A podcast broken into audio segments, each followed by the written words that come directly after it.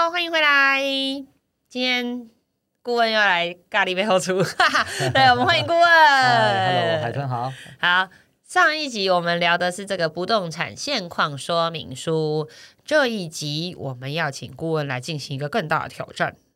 对，更大的挑战就是厚厚的那一本不动产买卖契约书、嗯、很多人跟我说哪有很厚，就薄薄那样捏起来。我说各位亲爱的朋友，你要不要看里面字体有多小，是不是？我我都数不出这是几号字的，你知道吗？而且之密的，你知道那个行距跟行距之间非常的紧密。好，顾问，请问这么大一份合约书我们今天要讲多久？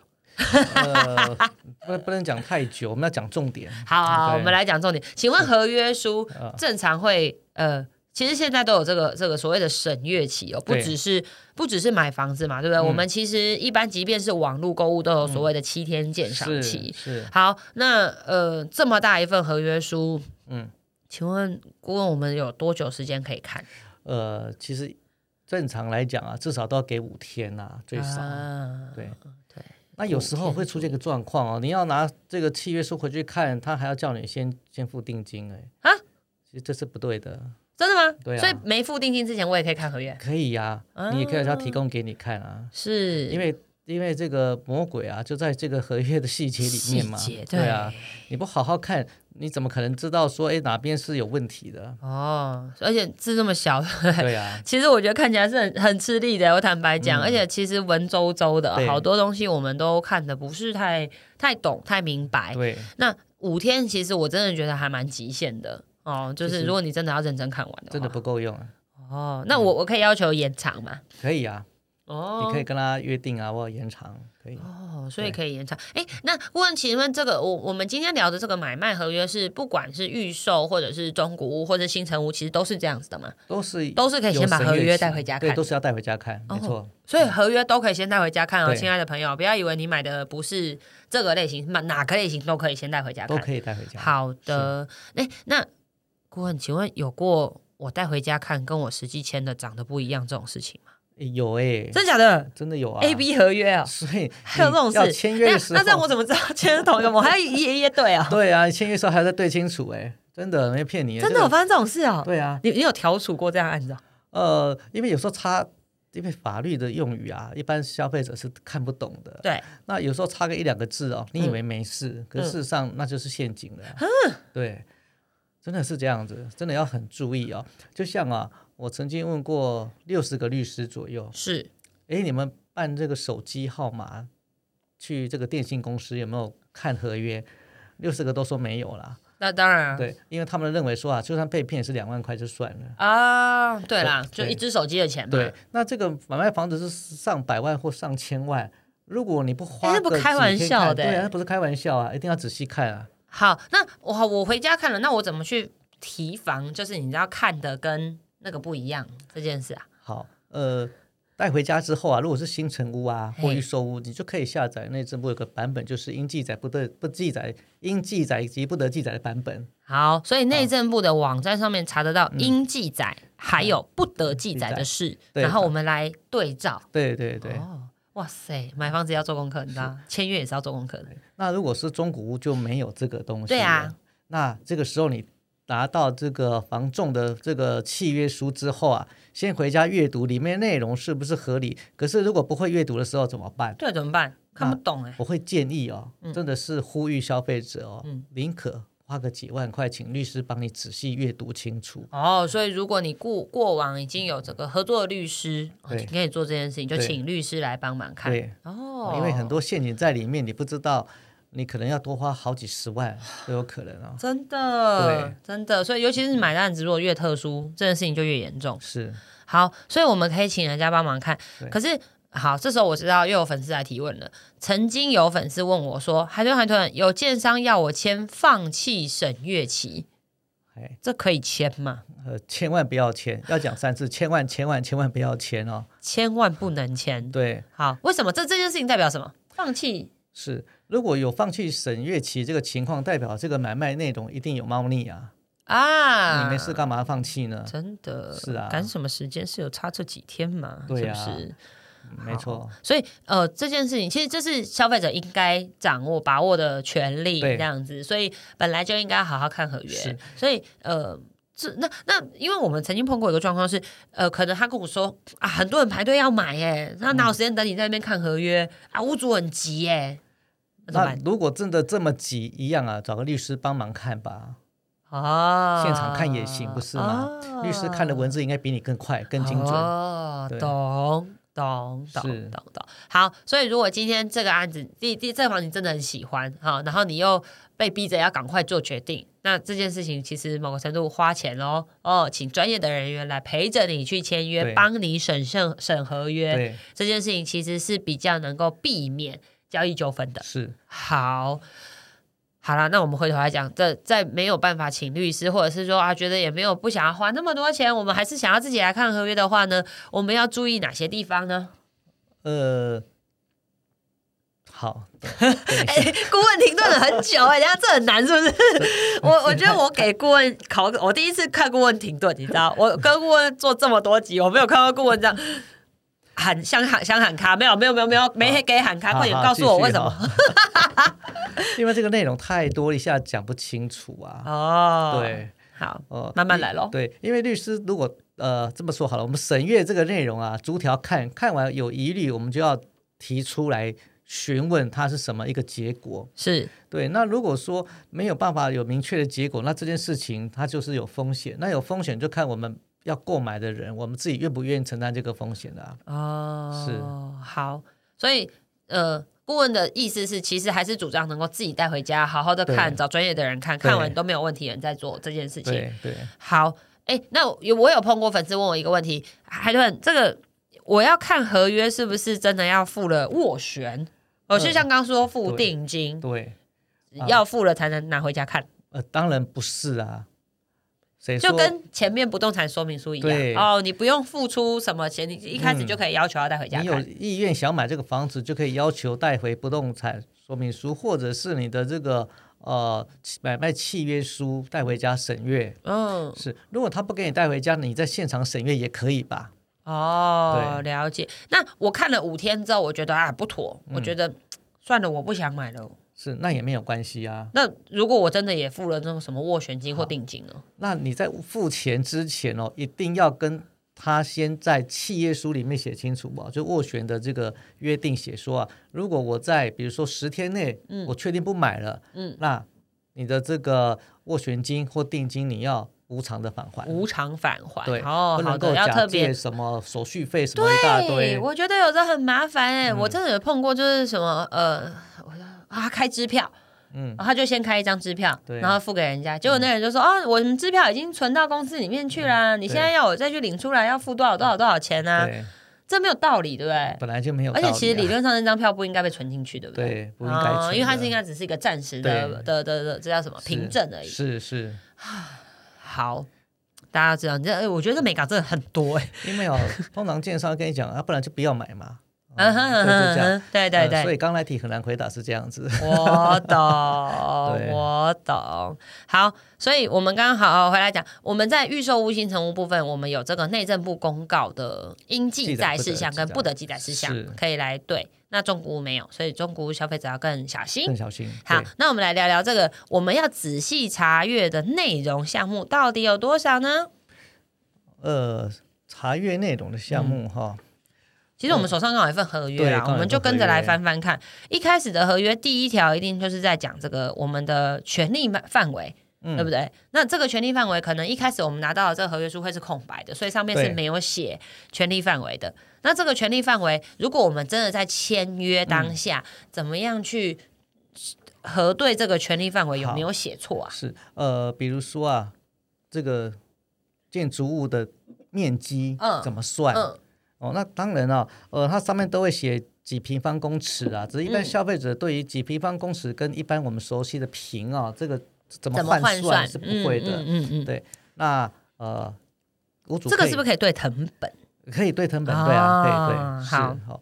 那再来就是说，呃，有关它这个有没有这个所谓的呃地籍图啊，或者是呃房子的这个建筑图啊，他可以核对一下他是在哪一户啊，不要买错户了，也有发生买了原本要买这一户再买错户的也有啊。哇塞，那也有出现过原本要买十九楼了，结果房子盖完没有十九楼的，什么什么什么什么这是什么东西？对，没有十九楼啊，签约签十九楼是怎么回事？嗯、对对，太酷了吧！哦、所以这些都在呃所谓的相关的资料都要核对清楚。这就是我说刚刚 很,、哦、很多的猫腻，如果没有找专家，没有找律师来协助仔细阅读啊，可能都会漏掉了。嗯，对，嗯，好，所以大家知道这件事情其实是很专业的，尤其是尤其是因为金额庞大啦，我觉得这件事情就格外的会让这里面的任何一个文字都会有很大的这个这个影响。对哦，对，好，那我们前面讲了，它会注记载我们的这个这一次买卖的范围嘛， 对, 对不对？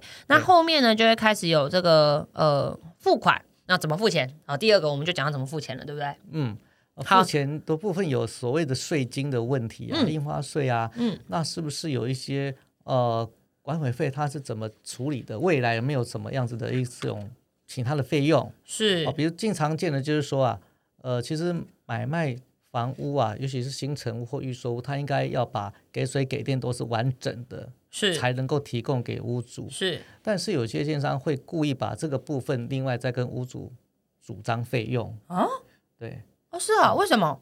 为什么可以主张费用？呃，因为这是哎。合约书的灰色地带啊，啊那你想、啊、了解如果、呃、一户啊追加五万块，如果一百户是多少钱？哇哦，对，所以真的有这种事情哎、欸，哇、呃，经常有、欸、啊，真的、哦、对，所以才说一定要找律师把它问清楚，在买卖之前就要先讲清楚、嗯。了解，对，所以这个售屋合约这件事情真的是很多学问哦。好，那我们看付钱这件事情好了，基本上一般现在都会分个两次到三次，对，哎，三次到四次把钱付完，嗯，三次到四次把钱付完。嗯、那中间这这个因为牵涉到贷款，所以每一次付出来的这个金额可能就不太一样，是。可是，一般都会有一个最后、最后、最后的金额叫做这个交屋款，对，对不对？那对呃，我们交屋到底应该押多少钱比较合理啊？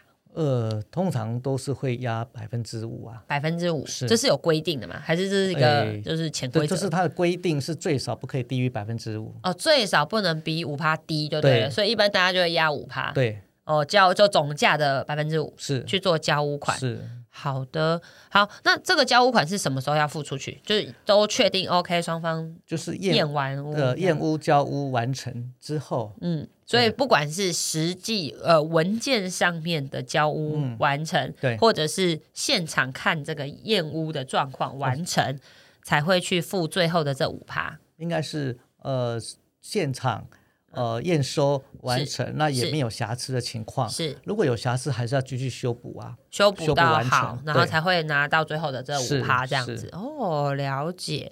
好，那我们继续往后走。一份合约其实我发现它记载项目真的内容还蛮多的，它后面就会在呃，我们聊完了买卖的范围啊、呃，怎么付钱，后面就开始问咯，这个贷款、嗯、对不对？然后你要不要贷款，对不对？那如果贷款的话，贷款金额怎么样？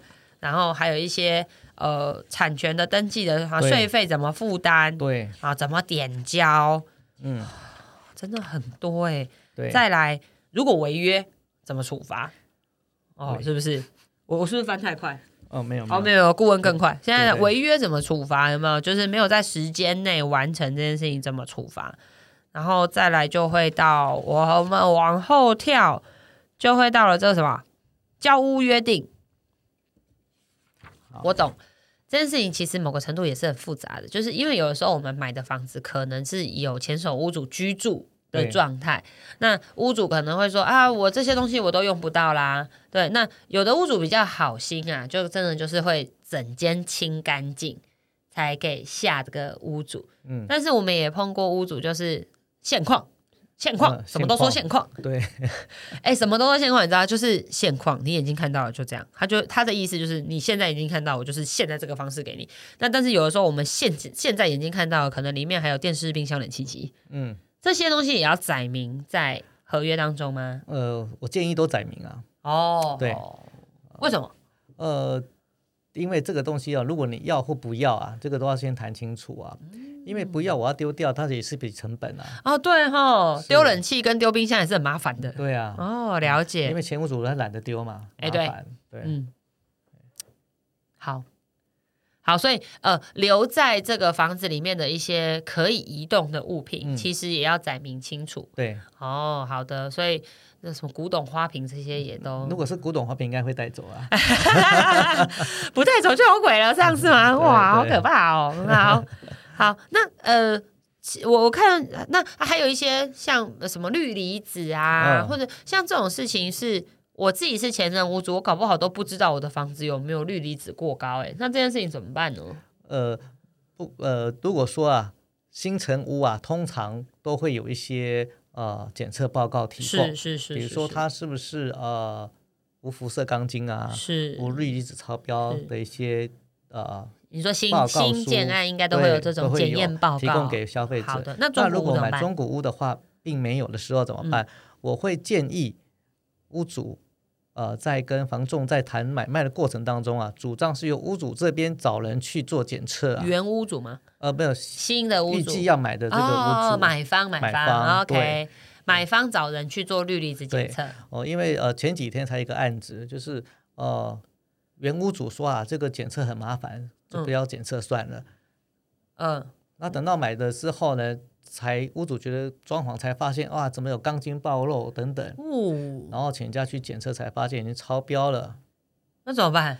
那怎么办？那原屋主他也不愿意解除契约啊，因为氯离子是一个那个不动产的重大瑕疵之一啦、啊、是是 是, 是，那他也不愿意解除契约，那双方就只好诉讼了嘛。嗯，对。那你看，如果你事先花点小钱做这件事情，不就不会有后续两千多万房子的钱。那这个时间点应该要掐在什么时候？如果说我是买方，然后但是我又不知道这个房子有没有什么有没有氯离子的问题、嗯嗯，我是什么时间点可以提出我要做氯离子检测？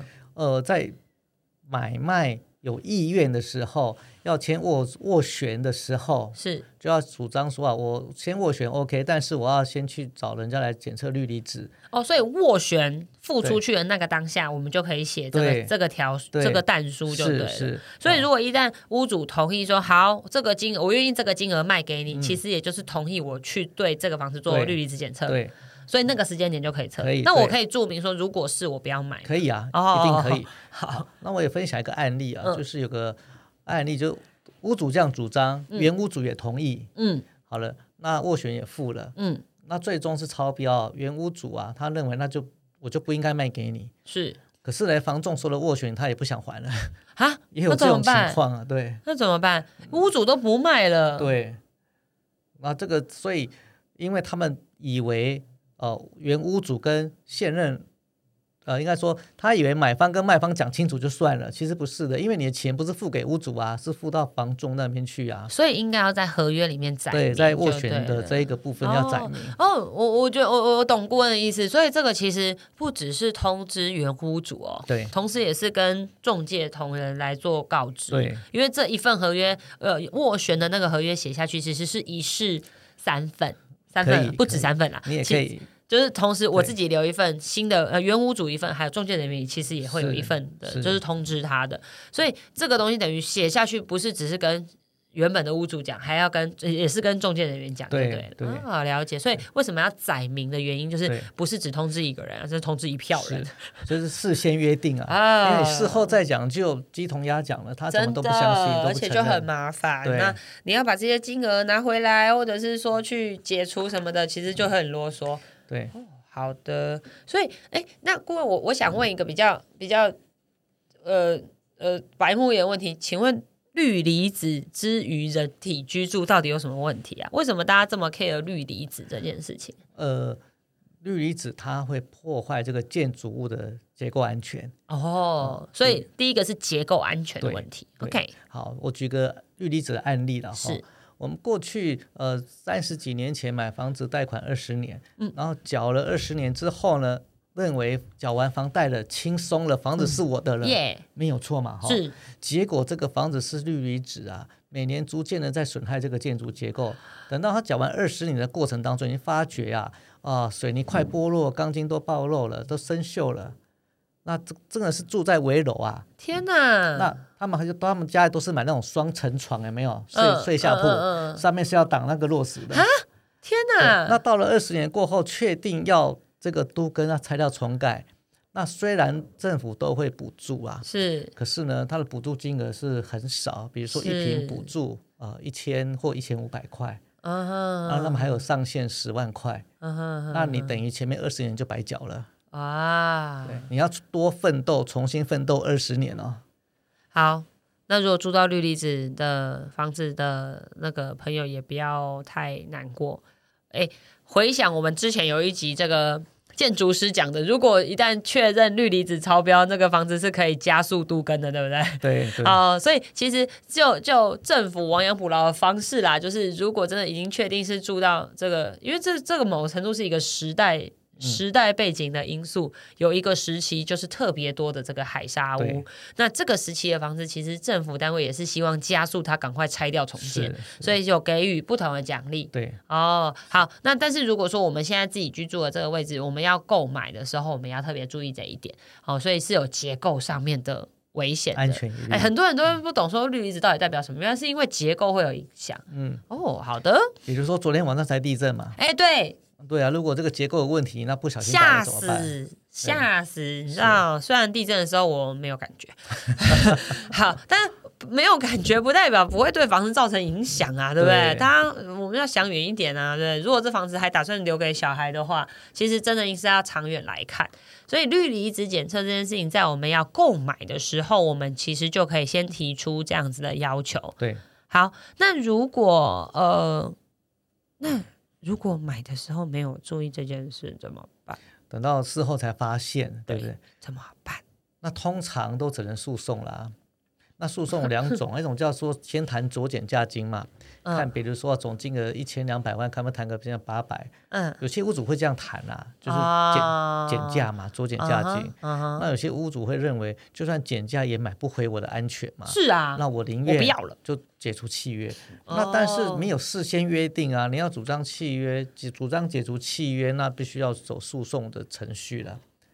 那你要是不是也没有办法拿回全额啊？呃，也有可能拿不到全额啦。哦、oh. ，对，好，所以。其实我我相信我们一直跟顾问合作这么多集，都是在提供就跟大家讲这个预防胜于治疗。对，所以呃，这个这个这件事情其实很重要，越早知道或者是把丑话说在前头、嗯，这件事情我觉得对大家来讲相对的会比较有保障。是，好，顾问，那我想问一下，这个呃，就真的要签约了嘛？对不对？对啊、合约这么大一本，我们其实讲了，现在夯不啷当也是讲了五六条、七八条啊，如果真的看不懂怎么办、啊？真的看不懂、啊，呃，我会有没有哪里可以那个让我们问一下？好，那可以，消费者可以到我们住宅消保会的 Facebook 吧，它有一个就是免费法律咨询的预约啊，啊都在每个礼拜五。哦，所以其实呃，住宅消保会的免费法律咨询，其中有一个项目就是在就可以协助民众做这个合约的检视，这样是吗？怎么这么好？啊、但是这个呃，咨询的时间有限啊，是对他律师会尽量简化的帮你看完，但是所以其实最好方法是我自己先看完画红线再去问律师， 把, 把有问题的问询问就好了啊、哦，把握时间对不对？因为其实这毕竟是一个公共资源，所以不太适合专专用。是但是呃，我们可以把握时间。如果真的觉得问题很多，那就要再预约，另外再约时间，呃，跟这律师实际付费约时间，这样子就对了。对对哦，好的，好。所以如果说你跟海豚一样，可能是有一点问题，又没有太多问题，可是有一些疑问真的很想要厘清的话，其实你可以把这一份合约去做一些呃标记。然后再预约这个住保会的律师服务的时间，好，特别去做询问，得到解答。是好的哦，哎，住保哎，所以住保会这是志工是吗？呃，义务律师，哇、哦，他们是来帮忙的，哇、哦，是，所以不用费用，呃，不用费用，好。这件事情很重要、呃呃、除了住宅类的问题啊，其他问题都可以问啊。哦，真的吗？对，它不限定于住宅类的问题、哦、因为它是律师就对了，所以很多项目内容都可以问。好的，所以大家今天得到一个很棒的讯息哦，记得要到住保会的 Facebook 呃，可以直接私讯预约这样是吗？呃，应该有个 Q R code 可以有一个专用的项目 专, 专门的项目可以点选是吗？好，连结会放在资讯栏大家很注意这一点。哎、欸，今天听到有福了、欸、真的，你知道这份合约看起来真的是很旷日费时好吗？它不要看它薄薄的，它其实真的用正常你可以看得到的字体印起来也应该是一本很有分量盖泡面会熟的那一种程度哦，好不好？